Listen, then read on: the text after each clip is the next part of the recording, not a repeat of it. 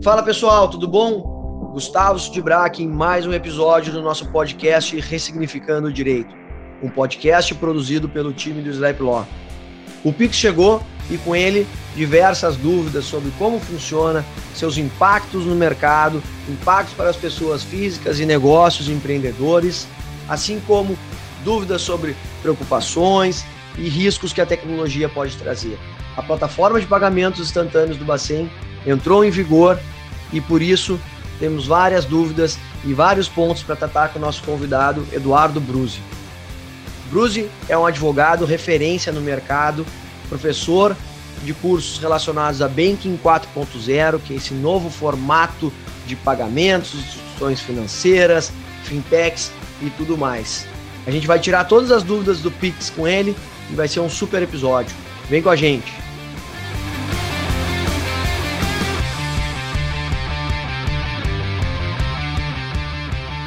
Bruce entrando.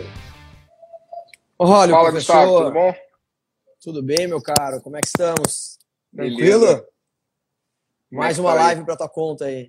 É, esse novo mundo das lives, né? Exatamente. E aí, como é que estamos? Tudo bem, cara? Primeiro, muito obrigado é, por estar participando aí com a gente.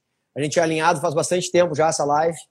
E, é verdade. Mas aí veio a, a, a, data do Pix, né? E aí a gente resolveu dar uma, uma empurrada para ser bem quando entrasse em funcionamento a nova plataforma né, de pagamentos instantâneos do, do Bacen, que é o Pix. Então, primeiro, muito obrigado pela, pela participação. É a primeira vez que tu participa com a gente aqui. Não vai ser a, a, a última, certamente. A gente é super fã não só do teu trabalho, como do escritório também, e de todas as iniciativas que tu faz parte, junto com o Daniel Becker e, e o Bruno, acabam que tem tanta coisa junto, né? Com a Luísa também, com a Luísa Leite e tal. Então, primeiro, parabéns aí pela trajetória e obrigado de verdade pela participação.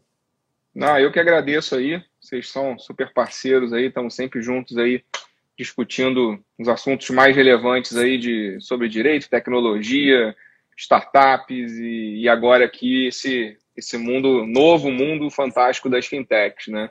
É e a gente acompanha também o conteúdo que vocês fazem, que é muito bacana também, com a pegada de legal design, visual law, muito, muito bacana para quem acompanha aí no, no Instagram. A gente também procura fazer o mesmo, que a gente acredita que isso é o, abandonar o juridiquês e conversar de uma forma que todo mundo entenda e, e, e quando for necessário até desenhar para entender a gente acha que é o, é o, é o rumo à simplificação e sem perder a qualidade, né? Exatamente. Não, obrigado pela, pelo reconhecimento. Vocês são uma super referência. Né? A gente tenta trilhar um caminho parecido, aproximar o direito, né? Trazer uma linguagem bem mais simples para poder democratizar mesmo e também tirar essas amarras, né? Acaba ficando uma bolsa que não faz o menor sentido, né? Uma bolha de, de conhecimento técnico que não faz o menor sentido. Isso não faz com que o direito seja melhor. Pelo contrário, eu acho que empobrece a prática jurídica se a gente ficar só falando no nosso, no nosso mundinho, né? Não conversar com empreendedores e tudo mais. Bruzi, como eu falo demais, eu vou disparar umas perguntas, cara, e a ideia é nosso público é, normalmente é de empreendedores, né? São, são empresários, mas a gente tem, tem um público bem variado aí que depois fica assistindo nossas, nossas lives. Então, queria começar bem do básico, o que, que é o Pix e por que, que ele é tão diferente do que tem aí se tu puder explicar para a gente. Uh, a gente vem, feito, claro. vem fazendo alguns conteúdos já sobre o Pix, mas é legal ver a tua, a tua visão. E aí a gente vai avançando em umas perguntas que eu, que eu separei aqui. Pode ser? Claro, não, é, tem que começar por isso mesmo. Antes da gente falar do Pix, tem que dizer, dizer que troço é esse, né? Então, é, é engraçado porque, para quem é do, do meio, né, do, que trabalha com regulação bancária, regulação de pagamentos, a gente já vem acompanhando o Pix há muito tempo, mas agora ele ganhou as televisões, as propagandas, então está o Brasil inteiro é, sofrendo a, esse influxo de informação sobre o Pix, né? Então acho que temos que começar conceitualmente, né? E, e, geralmente quando eu falo sobre o Pix, eu sempre começo fazendo um paralelo, né? Porque a gente está falando de um sistema de pagamentos, né? O, o que é diferente nele é que ele é instantâneo. Mas a gente já tem no Brasil um sistema de pagamentos. Né? E, e hoje ele funciona basicamente através de arranjos de pagamento. Né? O que, que a gente o que, que significa arranjo de pagamento, para a gente falar de uma forma mais simples, né? São as bandeiras, né? Então a gente tem as bandeiras como os grandes arranjos de pagamento. Né? É assim que funciona na regulação anterior ao Pix, que continua existindo, né? O Pix é apenas algo que está surgindo aí para somar, né? Então, a gente já tinha arranjos de pagamento antes, que curiosamente, apesar de todos os pagamentos que a gente faz hoje em dia em cartão de crédito, em cartão de débito, eles transitam por meio de arranjos de pagamento que são privados, tá? Então, se a gente pensar aí nos mais famosos, Visa, Mastercard, né, a gente está falando de arranjos de pagamento que são iniciativas privadas, lucrativas, tá? mas que são as infraestruturas de pagamento né, que a gente está acostumado. A gente tem aí uma explicação histórica por que a gente chegou hoje nesse, nessa, né, nessa dinâmica, né, que eu acho que estenderia muito aqui a nossa conversa. Depois, se o pessoal quiser dica aí de leitura para entender como é que a gente chegou aqui, a gente passa. Mas o fato é que o Pix, o que, que ele é? Ele é um arranjo de pagamento. Tá? Só que, em vez dele ser um arranjo de pagamento privado, ele é um arranjo de pagamento estatal do Banco Central. Né? Isso foi uma escolha, uma escolha política, talvez não apenas do Banco Central, uma escolha aí de governo, de como é que nós vamos fazer o sistema de pagamentos instantâneos no Brasil. Né? Existem várias formas disso ser feito, existem outras iniciativas em outros países que não são desse jeito, mas aqui no Brasil, o que a gente viu foi o seguinte: a gente tem uma agenda do Banco Central, tem determinados objetivos que o Banco Central busca alcançar, muito forte relacionada à competição, entrada de novos players, é, é, é, aumento de eficiência, redução de, de desbancarização, né, aumentar a inclusão financeira, a inclusão bancária.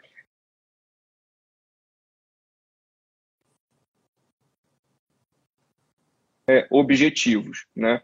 Então o Pix ele é um sistema de pagamentos instantâneos criado pelo Banco Central e administrado pelo próprio Banco Central. E aí ele criou uma, uma série de regras e é ele que vai, né, que está estruturando toda, toda a sistemática e todos os mecanismos que tem ali por trás para que isso funcione redondo. Até por isso que a gente vem, vem, a gente vem observando, a gente que acompanha esse mercado e trabalha com isso, né, diversas normas foi, foram sendo criadas aos poucos, né, a gente teve uma coisa bem faseada.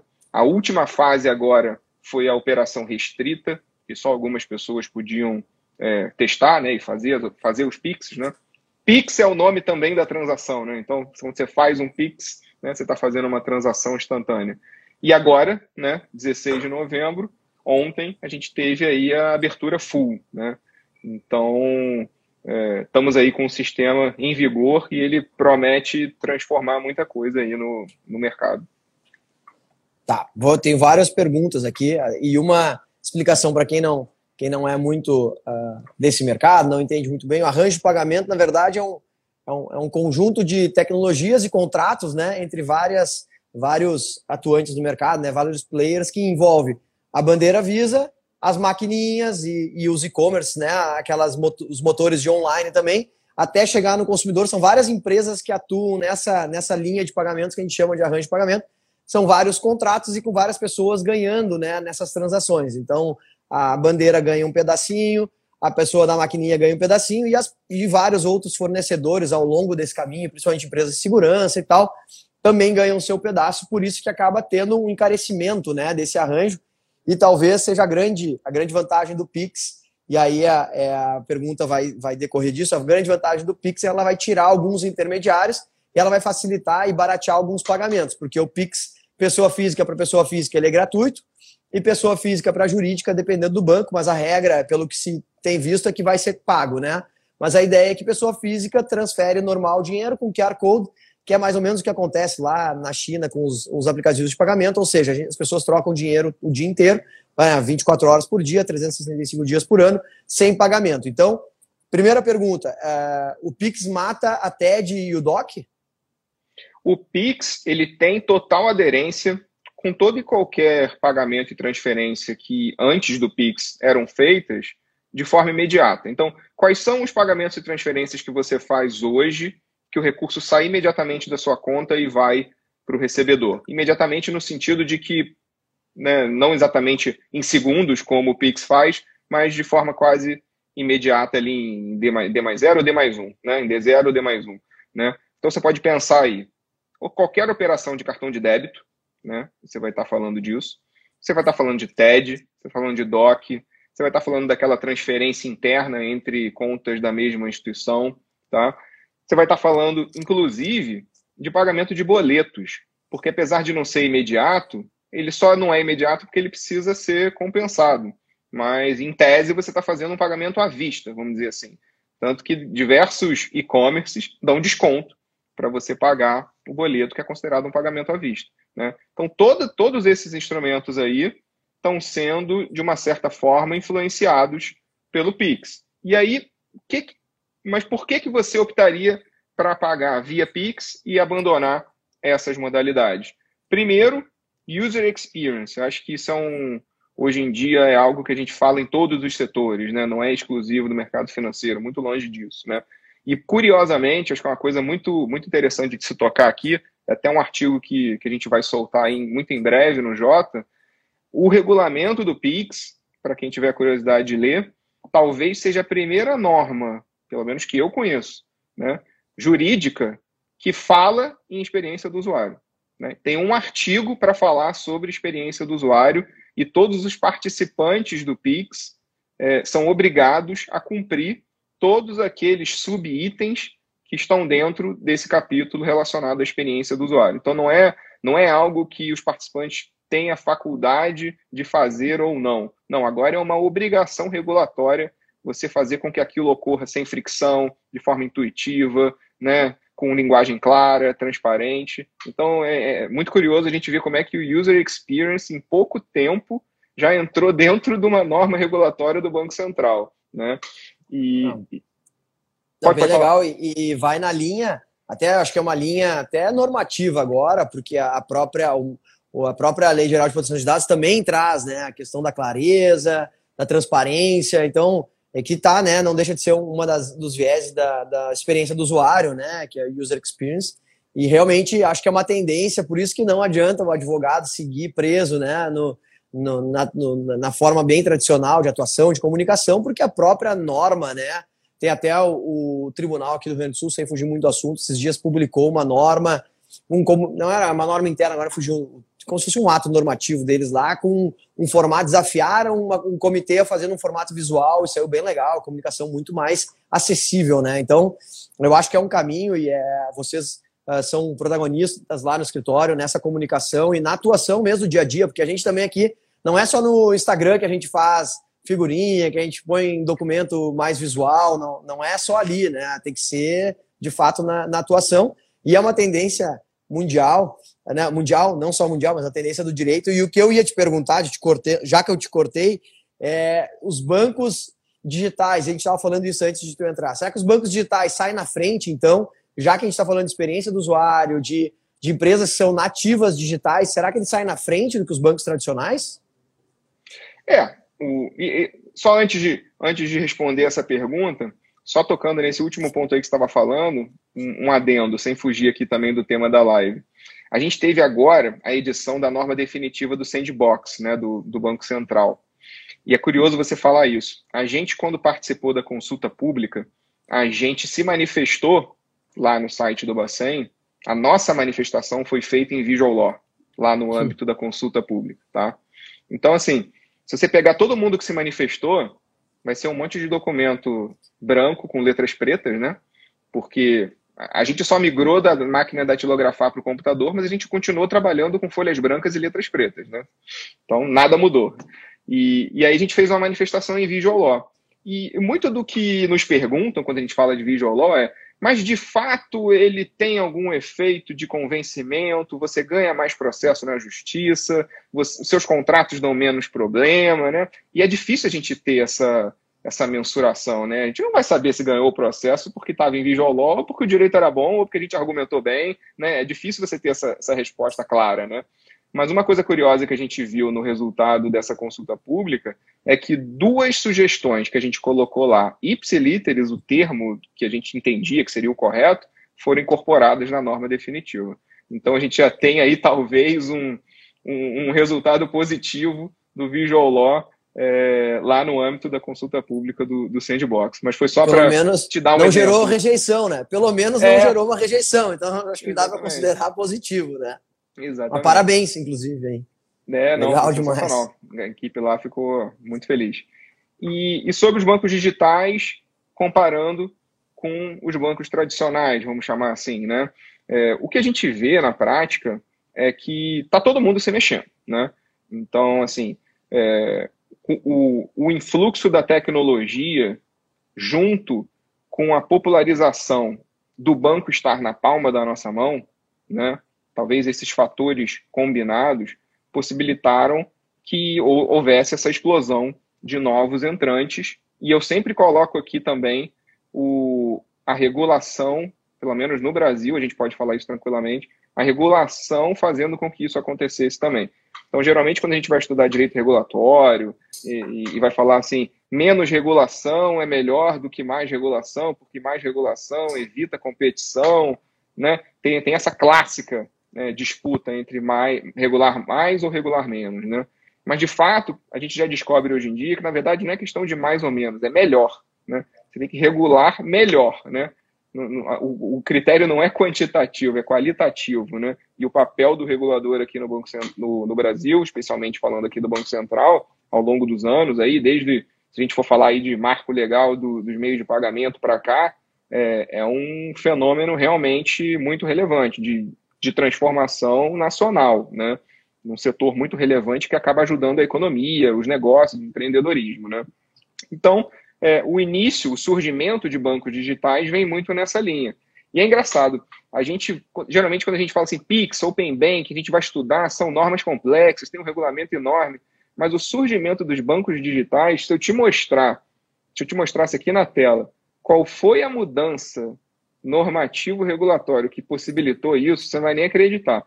É, é, é, um, é um pedacinho de frase em que se diz que a abertura de uma conta pode ser feita é, de forma digital, à distância. Né? Foi uma pequena alteração normativa né, que possibilitou que uma abertura de conta fosse feita aqui, do jeito que a gente está falando aqui agora. Que você junta aqui a foto da sua identidade, que você tira uma selfie né, e, e tira uma foto do seu comprovante de residência. Foi isso que possibilitou o negócio chamado bancos digitais. Valendo ressaltar que o banco digital ele não é um tipo de banco, né, à luz do, do Banco Central. Né? Quando você quando vai pedir uma autorização, Banco Central, quero ser banco. Qual tipo de banco que você quer ser? Quer ser um banco múltiplo? Né? Tem, vários, tem várias caixinhas que você pode se enquadrar lá dentro do, das autorizações do Banco Central. Banco digital não é um tipo. Né? Na verdade, o digital é a sua forma de se relacionar com, com seus usuários, com seus clientes. Né? E a gente viu essa explosão por quê? Não fazia mais sentido pelo menos na cabeça de quem estava enxergando isso de fora, né? Você ter uma série de agências bancárias físicas espalhadas pelo, pelas cidades, pelo país, né? Com diversos problemas que a gente encaixa naquilo que a gente acabou de falar, user experience, né? Então, quando a gente fala de Uber, né? Que, que o Uber fez em relação ao serviço de táxi? Ele identificou ali dores dos usuários que ele estava resolvendo. Então, você não precisava mais dizer para o motorista para onde é que você estava indo para ele decidir se vai te levar você não precisava pensar se você tinha troco, se o cara ia ter troco, se ia ter que na, comprar uma bala juquinha na, no, na banca da esquina para conseguir pagar a corrida. Então, diversas dores foram sendo resolvidas, né? E o banco digital ele vem resolver diversas dores que os consumidores de produtos bancários, produtos financeiros tinham. Então, hoje o que a gente vê é dificilmente você tem um banco tradicional que não criou uma própria fintech, ou que não fez uma parceria com uma fintech, ou que não está se reinventando internamente. Né? Um, um, uma empresa que a gente acompanha muito de perto, por exemplo, o Banco BS2, que é um banco digital hoje, ele era um banco bom sucesso, ele era um banco que já existia. Né? O Nubank foi um banco que já nasceu né, com essa proposta. Então a gente tem bancos que hoje a gente enxerga como bancos super inovadores, mas se você for olhar o histórico, ou ele não existia, já foi criado assim, ou ele se reinventou, né? Quando a gente fala dos grandes, os enormes bancos brasileiros, Itaú, Bradesco, Santander, Banco do Brasil, Caixa, essa galera também, né, tá, tá tentando ali correr atrás do prejuízo, embora eles sejam grandes players ainda, né, responsáveis por, quando a gente fala de percentual de recursos depositados e operações de crédito realizadas no Brasil, eles ainda têm aí é, enorme fatia de mercado, né? Esse movimento está muito no início ainda, né? Então, acredito que no futuro, é, de, em maior ou menor grau, todos serão bancos digitais. Aí vai virar um, as agências Pô, é sensacional a explicação e até o contexto aí de mudança foi bem super pertinentes. E acho que os bancos vão virar, nos Estados Unidos já estão virando, né? Lugares de experiência. E aí deixa de ser a experiência do usuário só digital e passa a ser experiência local. Até o Agibank, que é um banco aqui do Sul, eles lançaram agora uma agência cafeteria, na linha do que o. Agora Santander não lembro qual fez. é o banco. Hã? Santander já fez também. É, o tem Santander, agência que é, banco... que é só para tomar um café, tirar alguma dúvida. Tem um caixinha no canto lá, o Banco Exatamente. Também fez assim, né? É, os Estados Unidos vinha fazendo já numa linha de. Também, porque lá também tem uma digitalização, né? Até os desafios americanos são diferentes dos nossos mas já também lá era uma linha de, de experiência, assim, né, de melhorar a experiência do usuário. E essa mudança é legal, tu, falou, essa mudança normativa, que foi uma vírgula lá, né, uma frase uh, permitindo, criou todo um ecossistema de inovação em volta, né? Então a gente fala só das fintechs, mas, cara, as fintechs, além de ter 600 não sei quantas, disputando por todo aquele mercado da, que eram antigamente dos bancos, concentrados os bancos, né? Até tinham os fornecedores, mas eram normalmente fornecedores ou do próprio banco, ou parceiros só daqueles bancos. Hoje a gente está falando de 600, 700 fintechs, mas não só as fintechs, né? Essa questão das fotos, a, a como é que é a, a biometria, né? Tem um milhão de, de sistemas de, de segurança, comprovação de quem tu é e tal. Então, é, foi todo um ecossistema que foi alterado por uma permissão ali de se digitalizar a abertura de conta, né? Então, interessante ver esse movimento do, do Banco Central, e, e, aí vieram várias outras iniciativas, realmente, uh, mesmo a gente não sendo focado em fintech, mas focado em, em startup, empreendedorismo, a gente está bem atento e tem super uh, reverenciado assim, a, a, conduta e a postura do Bacen super de, de, ponta, assim, né? Eu tenho, tenho um podcast bem legal que eu ouço lá do, agora me fugiu o nome do pessoal lá do Instituto Propag, o nome do podcast, eu não me lembro, mas eles falam bastante sobre os movimentos e o Brasil está na, na, tá na, no protagonismo aí, né? Então, seguindo exemplos, claro, uh, de players consolidados, né? Austrália, Inglaterra, Estados Unidos, mas também olhando para países em que tem uma, uma desbancarização muito grande, como a Índia, Tailândia e tal, buscando soluções.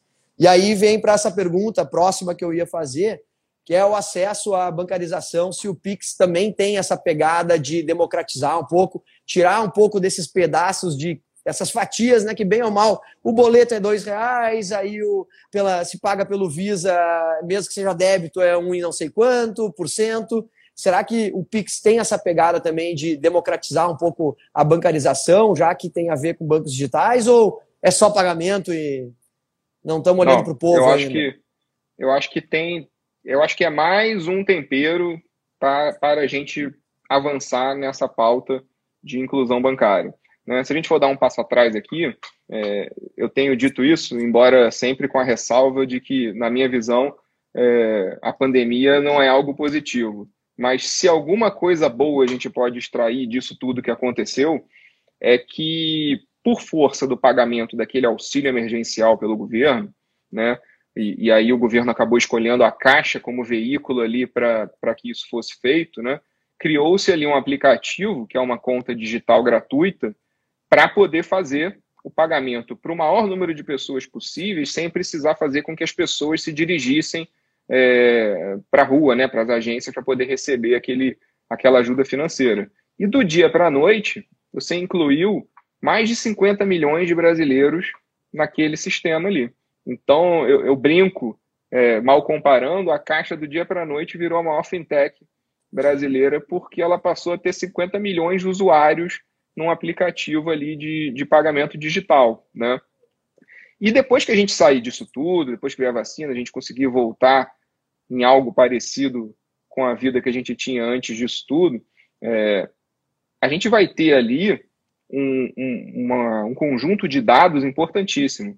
Porque não sei se você acompanhou, naquele momento em que as pessoas precisavam se cadastrar nessas contas para poder receber o auxílio, a gente viu ali uma série de problemas, né? Coisas que não estavam nem no radar do nosso censo do IBGE, tá? Então assim, quantidade é. de pessoas que sequer tinham certidão de nascimento, quantidade de pessoas que sequer tinham CPF. Então assim, como eram informações que você precisava informar ali para abrir a conta, né? A partir do momento que a pessoa não tinha, ela reclamava, você começava a descobrir um quantitativo de pessoas que não estava nem no radar do censo. Você nem sabia, né?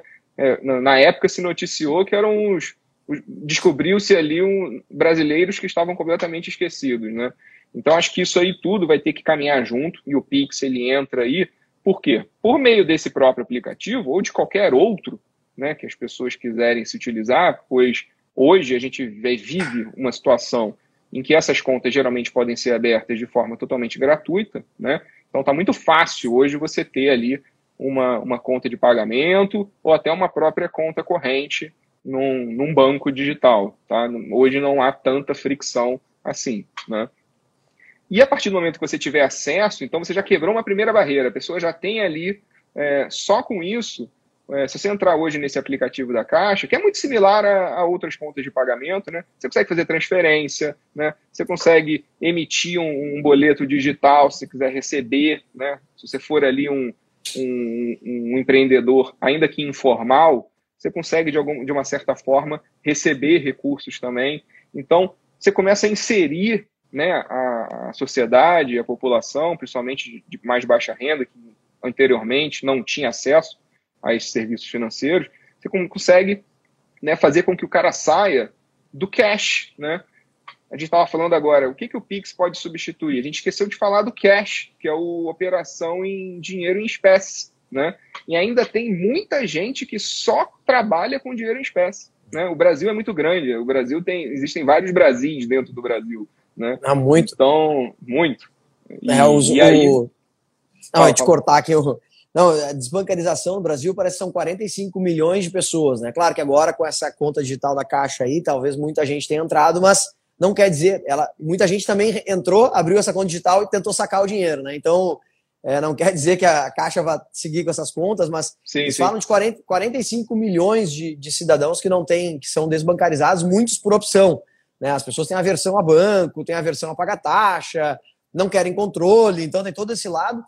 E esse do auxílio é impressionante, um número que eu estava ouvindo esses dias, se 11 milhões de pessoas no Brasil são analfabetos, e aí entra naquela questão do analfabeto, o que é o funcional, o que não é, mas são analfabetos para acesso ao auxílio emergencial, ou seja, as pessoas não conseguiam preencher formulários. Então, quando a gente fala de, de experiência do usuário, a gente tem que pensar em pessoas que não leem, né? E aí a gente tem que como é, como é que a gente vai bancarizar, principalmente digitalmente, né? é. como é que tu cria acessibilidade? E a gente não pensa, a gente pensa em acessibilidade para alguém ter uma, algum tipo de deficiência, algum problema né, físico e tal, até uh, psicológico, enfim, eu não sei exatamente os termos, não quero cometer nenhuma gafe, mas essa acessibilidade, quem não lê, é importante, né? Como é que a gente vai colocar essa pessoa? Ele vai ficar fora, ele vai ficar à margem do Pix, porque o Pix é, uma, é, é digital, ele é no smartphone, a gente precisa ler, precisa entender, né? Então, tem, tem várias coisas bem interessantes nessas discussões de bancarização. Eu acho que talvez, é, acho que talvez não ficou, ficou ruim a frase, mas talvez o Pix deu uma auxiliada, né? Acho que vai puxar mais gente para dentro do, do sistema, né? E aí, já vou sim. aproveitar para fazer uma pergunta aqui. Depois tu já responde as duas. Um, tá. um grande amigo meu mandou uma pergunta agora de tarde, uh, se o Pix, qual é o interesse do governo, e aí tu falou um pouquinho antes lá, qual é o interesse do governo em ter o um monopólio dessa, dessa plataforma de pagamentos? E ele perguntou, ah, será que são os dados e tal? Eu, eu acho que deve ser muito em termos de abertura do sistema, desconcentração, né? Porque eles ficava três, quatro bandeiras concentram quase todos os pagamentos e tal. Mas eu não sei efetivamente se é esse o caminho, até tenho minha opinião, mas se puder, qual a tua ideia do governo? Por que, que o governo efetivamente pensou em. Porque poderia ter feito uma parceria, poderia ter aberto de outra forma, pro... porque ele podia ter criado o modelo e não largado, né? não concentrado em suas mãos, né? Será que tem a ver com tirar as pessoas do, do cash, né? Botar todo mundo para dentro de um sistema de pagamento digital? O que, que, tu, que, tu acha? Cara, eu acho que tem muitos, tem vários motivos aí que podem ter direcionado para essa decisão. Eu diria primeiro é, a segurança, né? É, o que mais se fala do Pix é, é seguro, eu posso usar isso, né? E principalmente por um certo desconhecimento das pessoas em relação ao, ao assunto chaves do Pix, né? Porque foi o assunto que surgiu antes do início da operação, que foi o início de cadastramento das chaves. Por quê? porque as principais chaves, né, fora aquela chave aleatória, eu explico depois o que é isso, você pode basicamente usar os seus dados pessoais para ser chave, ou seja, o seu número de telefone, seu e-mail, seu CPF, seu CNPJ. Então a pessoa já fica assim, apesar de que é um, é um, é um paradoxo, tá? Porque a gente não tem o menor pudor em falar o nosso CPF para qualquer lojista que pergunta o nosso CPF, mas na hora que vai fazer o Pix fica perguntando se é seguro. Mas esse comentário à parte, né, é, as pessoas ficaram preocupadas né, de, de, em relação à segurança né, do sistema. E aí algo que, que o Banco Central vem batendo muito é que a segurança do Pix é exatamente a mesma do sistema financeiro nacional que está funcionando aí há, há décadas. Né? Então é regime de segurança, protocolo de segurança é exatamente o mesmo, tá?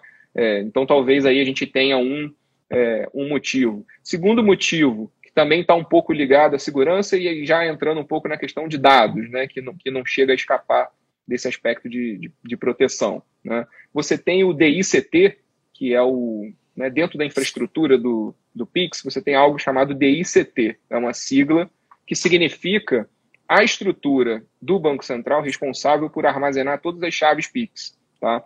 Então, todas essas chaves que a gente está cadastrando, elas não estão registradas em nenhum outro lugar que não seja o DICT, que é o diretório de chaves. Tá bom? Então, talvez isso também seja um motivo do Banco Central querer ter centralizado isso e deixar aquilo protegido dentro de, de, dessa estrutura segura né, do sistema financeiro nacional. Terceiro é algo que a gente já tinha falado aqui no início. Né? Será que o Pix, se fosse privado, as transações entre pessoas físicas seriam gratuitas? Né? Então a gente tem algumas agendas do Banco Central ligadas à, à, à inclusão bancária, à redução de custo, a aumentar empreendedorismo, né? que, que ele consegue ter ali a, a coisa na, nas rédeas, né? E, e, consegue dar o direcionamento que ele precisa dar, né? no entendimento dele, governo, dele, Banco Central. Né? Então, eu acredito que todo passa mais ou menos por isso: ter maior segurança e ter o poder decisório sobre determinadas características que vai fazer com que ele alcance os objetivos constantes da agenda do Banco Central. Então, a gente já está vendo aí ele lançando o Pix Cobrança, que, que é algo novo, que foi lançado muito recente. É, que vai que vem vem vem para entrar como uma alternativa ao boleto, né? Ele tem uma maior identificação à dinâmica do boleto, né? O, o, Banco Central ele já criou o chamado BR Code, né? Que é o QR Code padrão brasileiro, né? Porque o Pix, na verdade, o que, que o Banco Central quer? Que não seja fácil apenas para você enviar para alguém, mas que seja fácil também para você receber de alguém. Tudo pelo Pix, né? E a gente vai ver em pouco tempo quanto que isso vai ser transformador, inclusive em relação ao próprio governo, né? todas as esferas de governo, pagar tributo. Quando você vai fazer uma operação imobiliária, tem que fazer um TED de valor altíssimo lá pra, por conta do, do valor do imóvel, vai fazer um PIX. Você pode programar o PIX, né? Então você vai poder colocar ali a data que você quer fazer, né? Você vai aumentar o limite ali do PIX, né? Muita gente pergunta também sobre os limites de valor, né? Eu já fiz um PIX de um centavo, então limite mínimo por enquanto não tem. Não tem. Mas, é, em tese, o que, que, que eu falo, né, geralmente, quando o pessoal pergunta do limite, né? Você, tecnologicamente, não, pode, não precisa ter limite. Então, assim, o sistema permite que você faça transações no valor que você quiser. O que a gente vai ter, e está previsto no, no, nas normas sobre o PIX, é que as instituições vão poder fazer igual a gente já tem hoje em dia, né? Então, assim, você vai sacar no, no caixa, final de semana tem um limite menor, durante a semana tem um limite maior, determinado horário da noite tem um limite menor. Então o Pix vai obedecer a mesma lógica. As instituições vão poder é, colocar esses limites que são relacionados à segurança, né? E não tem nada a ver com a possibilidade do sistema de fazer operações em determinado valor. Não sei Boa, se eu falou... respondi a, a dúvida. Não, respondeu, já me deu dois insights aqui para a gente falar. Nessa essa questão dos valores eu tenho visto também, estudado bastante. A questão da, os limites vêm para uma segurança do usuário e tal. Às vezes é um pé no saco, tu quer aumentar limite e tal, então vai ser algo viável de se fazer, mas eles estudam efetivamente porque é um dos gargalos, e aí essa vai ser a pergunta, são duas que eu vou fazer em sequência relacionadas à mesma coisa. O primeiro, que é a grande dúvida, é essa logística reversa aí do pagamento, né? Como é que a gente cancela um pagamento instantâneo?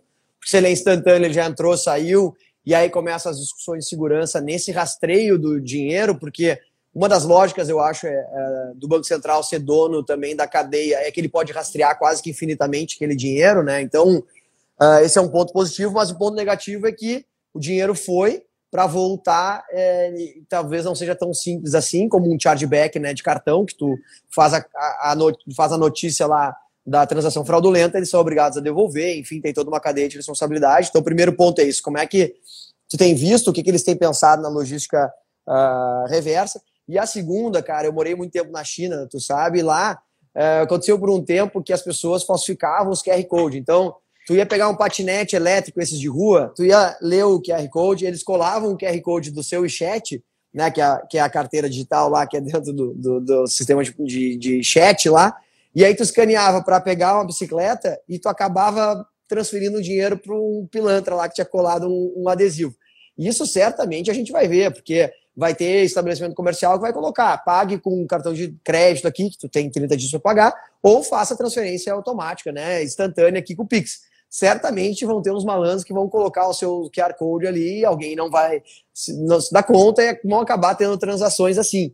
Então, a pergunta é, como é que vai ficar a logística reversa? Cara, me confundi, era para mandar 5 reais, mandei 50.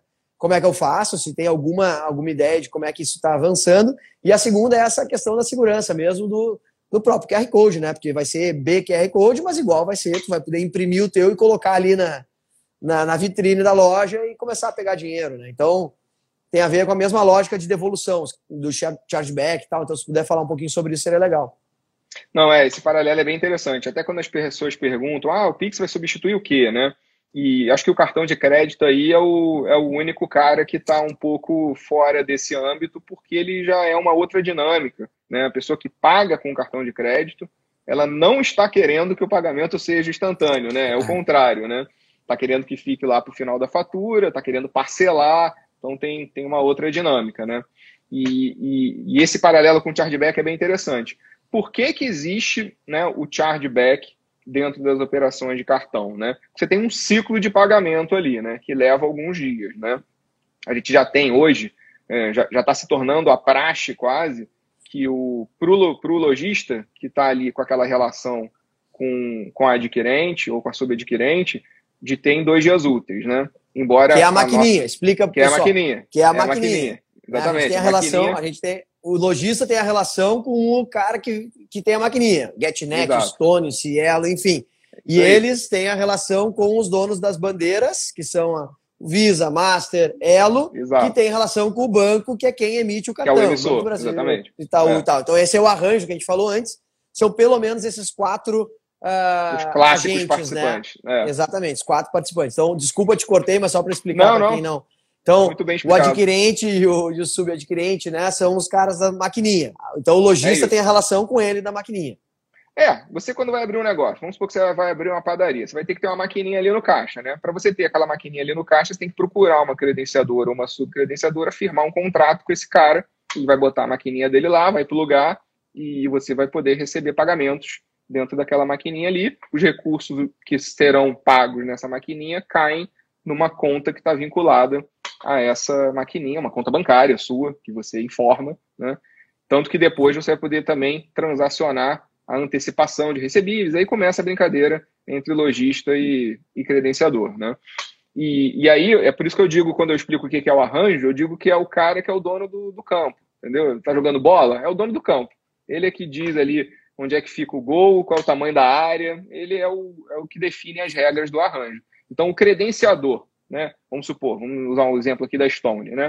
Que queira funcionar dentro do arranjo da Visa, por exemplo, a Stone tem que ter um contrato firmado com, com a Visa de forma prévia para que determinadas operações realizadas na maquininha da Stone funcionem né, nos cartões emitidos por bancos que tiverem a bandeira Visa. Né? Então é por isso que todo mundo participa junto disso aí. Né? E aí, voltando ao, à pergunta, né? O chargeback, ele tem, o recurso, ele tem esse caminho que ele, que ele percorre, né? E aí, todo, todo arranjo tem uma regra de chargeback, tá? Então, você, o chargeback é o quê? É o usuário reclamar com o emissor que determinada operação foi feita, que ele não fez, ou que o produto ou serviço é, não era o que ele tinha solicitado ou comprado. Então, a gente tem ali algumas hipóteses que, que suscitam né, a possibilidade de fazer esse chargeback, que é o, é o recurso ser é, retornado, né? É, o charge é o cobrar, né? É a cobrança retornar para o usuário. Então, se você alguma vez ligou para o teu banco e falou, ó, oh, tem uma cobrança aqui na minha fatura que não fui eu que fiz, não reconheço isso aqui. Isso que você está fazendo se chama chargeback, tá? E aí depois o emissor vai mandar isso para o credenciador, o credenciador vai falar com o lojista, vai falar para o lojista, olha, me manda os comprovantes dessa operação que eu preciso saber se ela foi feita de forma regular. Dependendo da resposta do lojista, esse chargeback vai ser é, positivo ou não. Se o lojista comprovar tudo, tá aqui, ó, a gravação do vídeo da loja, tem o comprovante aqui, tem aqui o horário que, a, que o negócio foi feito, senha, login, tudo, e aí o chargeback vai ser negativo. Se o cara não tiver o comprovante da operação, aí o, aquela cobrança vai sair da fatura do, do usuário, tá? E quem é, e quem é, fica com esse ônus é o lojista. Então, o chargeback ele é o pesadelo do lojista e do e-commerce, né? Esse é o, é o grande vilão aí do, principalmente do e-commerce. Então a gente tem, e essa é a dinâmica do chargeback. E aí no Pix, né? O Pix é um pagamento instantâneo. Ele não tem essa esse percurso, né? É como se você tivesse pago, pum, pagou, transferiu, né? Então, a gente não tem chargeback no Pix, né? Então, na verdade, se a gente tiver algum tipo de fraude no Pix que gere é, a, a, a transferência, nós vamos ter a aplicação do próprio regulamento do Pix que diz que os participantes respondem pelas, eh, por eventuais fraudes ou problemas ocorridos no, no âmbito do, desse arranjo. Então, é, é eu estava até comentando como é que esse artigo vai ser interpretado pelo judiciário, né? O que a gente teme é aquela ultra solidariedade, né? Que o cara vai botar todo mundo no polo passivo e todo mundo vai responder junto. É, exatamente. É capaz do Bacen entrar junto. Né? Uhum. E foi você que criou esse troço, né?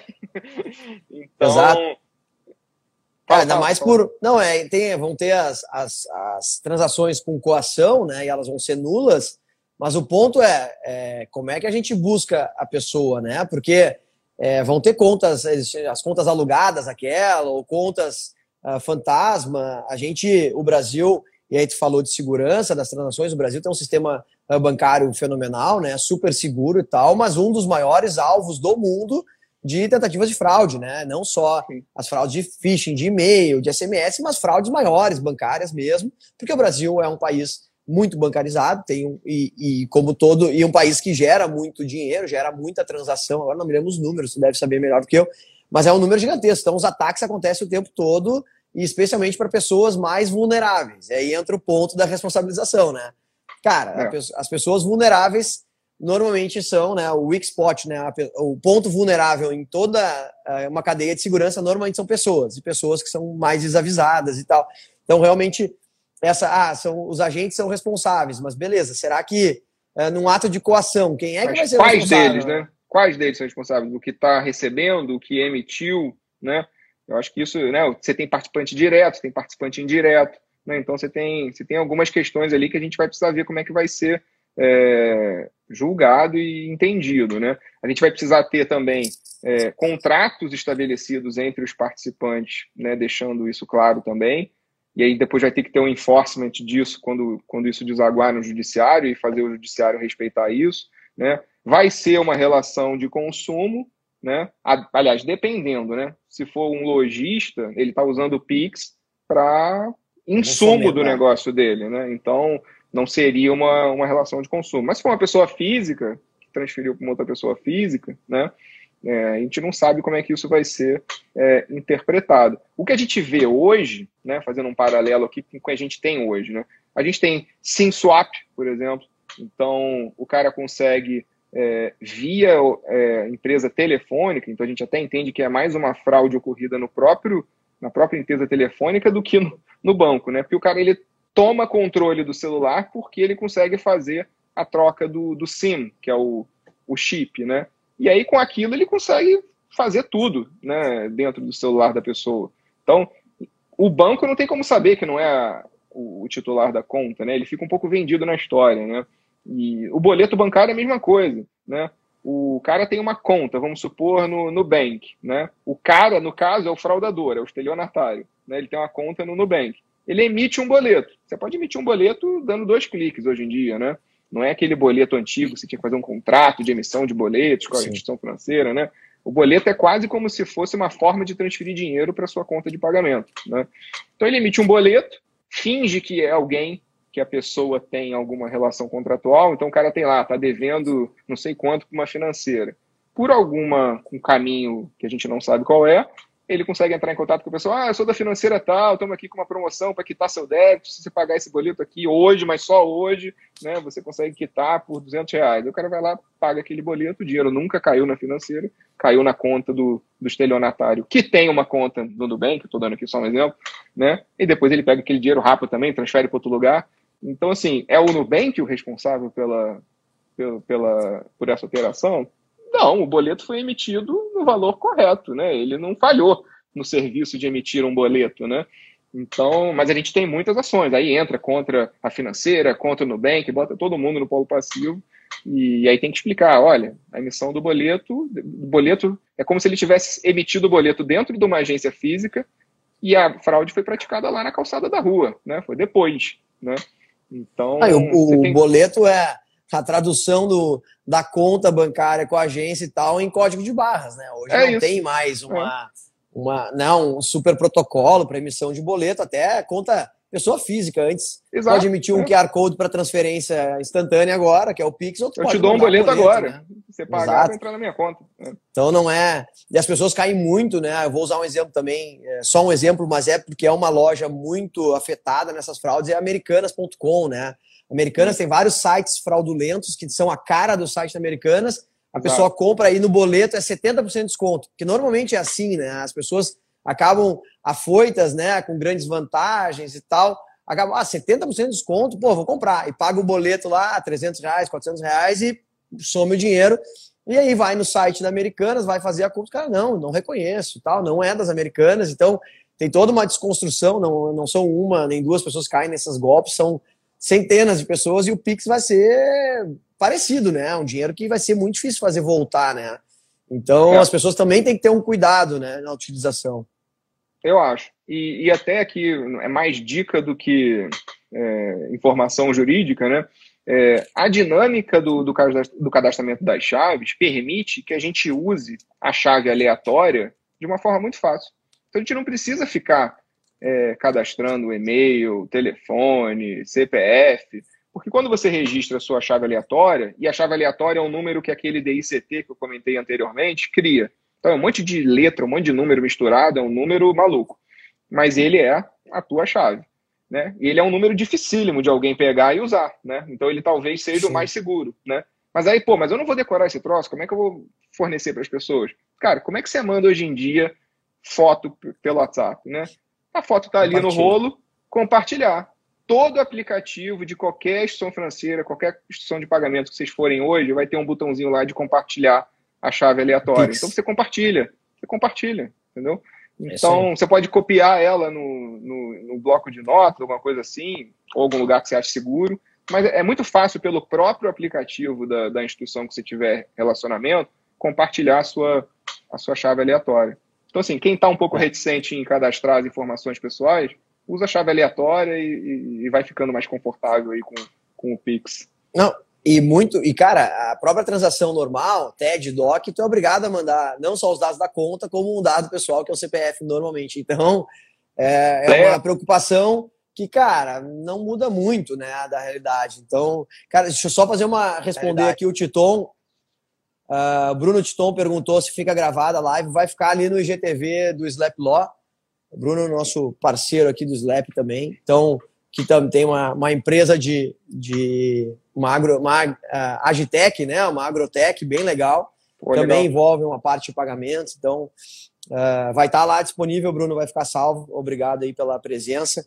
Uh, Bruzi, tinha, tenho duas coisas para te perguntar. A primeira delas, tu acha que que esse é um, um o Pix pode ser um, um fomento para o empreendedorismo em geral, se, se facilita as pessoas que, que querem uh, receber pagamentos e tal, se facilita o comércio, mesmo pequenos empresários ou até autônomos, enfim, que têm, né, de alguma forma, não conseguiram se, se estruturar, mas recebem pagamentos, se acaba fomentando um comércio acaba melhorando, fazendo transitar mais dinheiro e tal, se tem essa pegada e se também tem uma pegada de abertura do mercado para mais fintechs virem, mais uh, players virem atuar no mercado uh, de pagamentos aí. São duas perguntas meio parecidas.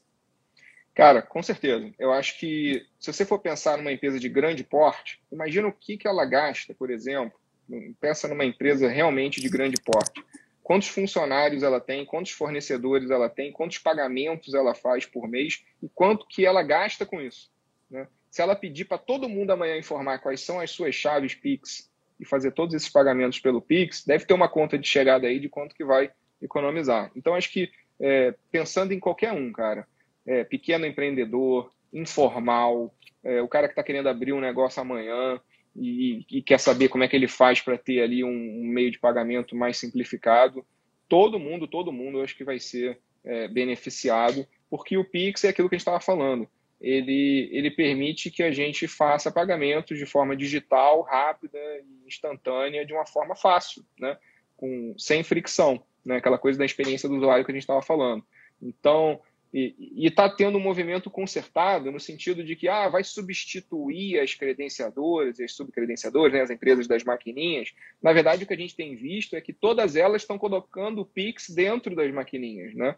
Então, você vai ter ali um leitor de QR Code, você vai poder né, aproximar o celular. Né? A gente vai ter ainda muito desenvolvimento no sentido de você poder pagar com o Pix dentro da própria infraestrutura que a gente está acostumado hoje. O que a gente viu é que tivemos mais de 700, né, mais de 700 instituições, entre instituições financeiras, instituições de pagamento, que já, já aderiram ao Pix, e agora em dezembro, quando reabrir a janela de adesão, outras tantas vão começar a, a entrar dentro do sistema. Então, assim, é, todo mundo que está trabalhando né, até domingo passado né, no, no, no mundo pré-Pix, né, também está dentro do Pix. Né? Ninguém vai ficar, vai ficar de fora da festa, vamos falar assim, né? Então está todo mundo querendo aproveitar todas as potencialidades que o Pix vai trazer. E com certeza o pequeno, pequeno empreendedor, né, todo mundo vai ser beneficiado. Eu acho que talvez o grande ganho seja aqueles pequenos pagamentos de pequenos valores que são feitos hoje em, em dinheiro vivo. Eu acho que isso vai fazer com que você traga esse recurso para dentro de uma conta digital e esse empreendedor vai conseguir aglutinar ali todos os pagamentos dele. E aí vem aqueles serviços adicionais, né, que muitas credenciadoras oferecem, de gestão financeira, de você ter ali um controle sobre a sua operação, né, e aí você consegue alavancar o teu negócio com isso, inclusive com crédito. Você consegue fazer essas pessoas terem acesso a crédito.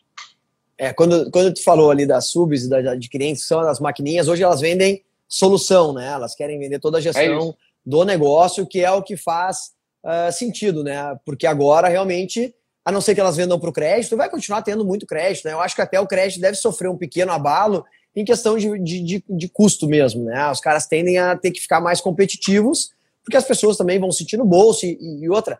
Hoje o mercado todo de crédito, né, e cartão de crédito está passando por transformações, né? Os próprios rewards, as milhas, a anuidade, é um mercado que também já está meio chacoalhado. Então acho que vai mudar bastante agora, mas essas empresas, as subs, têm a grande possibilidade hoje de virar uma gestora do fluxo né, de caixa ou do fluxo financeiro dessas, desses empreendedores. Né? Então, acho que ainda tem um, tem um potencial para eles ali. Claro que não só no pagamento, né? o ato de pagar agora ele meio que se desmaterializou, né? ficou algo muito simples. Então, realmente, acho que a lógica não é à toa que a Stone está tentando comprar a Lynx lá né, para fazer toda essa gestão mesmo operacional do pagamento. E aí vem o crédito, oferecer crédito e tudo mais para os empreendedores. E, cara, a gente fala de grandes empresas, a gente só fala de grandes empresas quando a gente conversa, em geral. Mas, cara, 96% das empresas do Brasil são pequenas e médias empresas, né? Então, 96%. Então, é, é, muita gente aí que vai se beneficiar desse pagamento, eu acho, né? A minha percepção. Bruzi, eu deixa concordo. eu só ver, tem uma, um comentário da Eliana aqui, querida, tá sempre nos assistindo primeira transação do Pix, fiquei tensa, mas deu certo. É, eu também. Confesso que eu também fiquei. Hoje eu tive que testar, né? Afinal, eu ia fazer uma live, eu tive que, que falar com um amigo: assim, ó, vou te transferir um real aí, tu me, me manda tua chave Pix. Foi muito fácil. Acho que realmente vai ser fácil para todo mundo. Assim esperamos, né? A gente quer mais facilidade na vida e não complexidades, né? E Meu só querido, uma informação bacana, vai. Cara, vocês têm tempo fala, aí? Tem, tem, tem tempo? Temos dois minutos. Beleza. A palavra é cara, é tua o, uma coisa que eu acho muito bacana de falar, que a gente tem mania de falar mal do Brasil, né? É, eu brinco isso, que eu sou carioca também, é, e carioca gosta de falar mal do Rio, mas também só a gente pode falar, né? Se outra pessoa é. falar mal, aí a gente defende. Mas é, o Pix, cara, e o Banco Central é um motivo de exemplo aqui para gente, porque se você for pegar, por exemplo, Estados Unidos, eles estão agora começando a estudar, se eu não me engano, o nome é Fed Now. Né? Fed é o, é o BC deles, né? Então, o Fed Now vai ser o sistema de pagamentos instantâneos deles, que acho que é só para 2022, 2024, um negócio assim. E a gente está sendo estudado como paradigma por eles.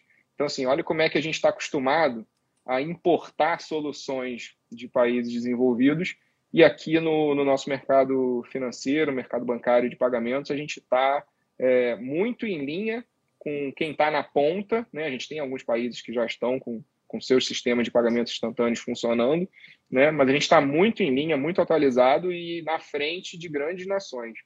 Então, acho que é, é um, é um comentário relevante aí quando a gente fala de Pix. Não, total, muito bem pontuado. A gente, uh, se tem uma, uh, um, um, braço, sei lá, um mercado que a gente fala muito é, é, é o, o, financeiro, né? O Brasil foi esse e esse movimento de abertura tem sido um destaque, né? Não é à toa. Tem uma associação de fintech super forte, tem todo um, todo o nosso e-commerce está desenvolvendo muito rápido também porque tem facilidade de pagamento, né? Então acho que está tudo convergindo para realmente a gente dar uma, um salto de evolução do empresário geral, para o empresariado geral, mas para as, para as startups e, e, todo mundo, afinal de contas, todo mundo quer virar fintech e hoje é possível, né? Então, direto a gente atende startup, todo mundo fala de meio de pagamento, até tem uma democratização ao acesso, né? Tu vê os empresários que, cara, tem um e-commerce pequeno, de, sei lá, vamos chutar uma coisa assim, sei lá, um simples de artesanato, que é uma coisa mais simples, os caras entendem de meio de pagamento, sabem o que, que é, como é que funcionam os pagamentos, sabem o que se faz sentido ou não faz. Então, e é, tem solução essa... para eles no mercado. Tem solução para eles e rapidinho eles estão falando em conta é. digital, eles estão falando em ciclo fechado, né? Então, que os fornecedores recebem o capital naquela conta digital, os, os fornecedores, os clientes, todo mundo fica num, num, ciclo fechado. Então, acho que isso tudo, cara, eu, eu acredito muito na conta do, do Banco Central e nessa abertura deles, porque realmente acelerou muita coisa, né? Eu não sei se ele não, não seria atropelado de toda forma se ficasse uh, travando, mas realmente foi um movimento é, de protagonismo, eu, eu, acho, né, na minha opinião, de não tão especialista como, como vocês aí, como tu, Bruce. Cara, um, tenho menos, acho que tem um minuto aqui para falar. Queria te agradecer muito. Foi uma super aula aí. Uh, o Bruce é um dos grandes especialistas na matéria, regulação uh, financeira no Brasil, especialmente fintechs. Então, tem mais, podemos marcar uma outra, falar de sandbox, outra de falar de open banking, tem muita coisa legal acontecendo nesse mercado todo mundo quer ser fintech e tem muita fintech, né? Então, muita solução de fintech para empreendedores. A gente pode uh, falar uma outra hora uh, sobre isso. Te agradeço muito, cara. A gente é super fã do trabalho uh, do, do Bruce, falando de ti diretamente, mas do escritório, do escritório da Future Lodge, tu toca um curso de Banking 4.0. Então, são, são várias iniciativas super legais que tu conduz aí, vocês conduzem. Então, cara, muito obrigado pela, pela participação, obrigado pela parceria e vamos, vamos tocando em frente aí. Vambora. Obrigado aí pelo convite, cara. É só chamar que a gente aparece. E em breve quero, quero ir aí para esse, esse escritório, o conceito aí, tomar um chopp ali atrás. Boa, tá lá chopeiro e do pôr do sol, né, cara? A gente é muito privilegiado aqui. Então, Não, tá convidado. Me amarro na, na, arquitetura de vocês aí. Valeu, cara. Muito obrigado. Um grande abraço, Bruzi. Tudo de bom, cara. Boa semana aí. Vamos valeu, com tudo. Um abração. Um abração, valeu.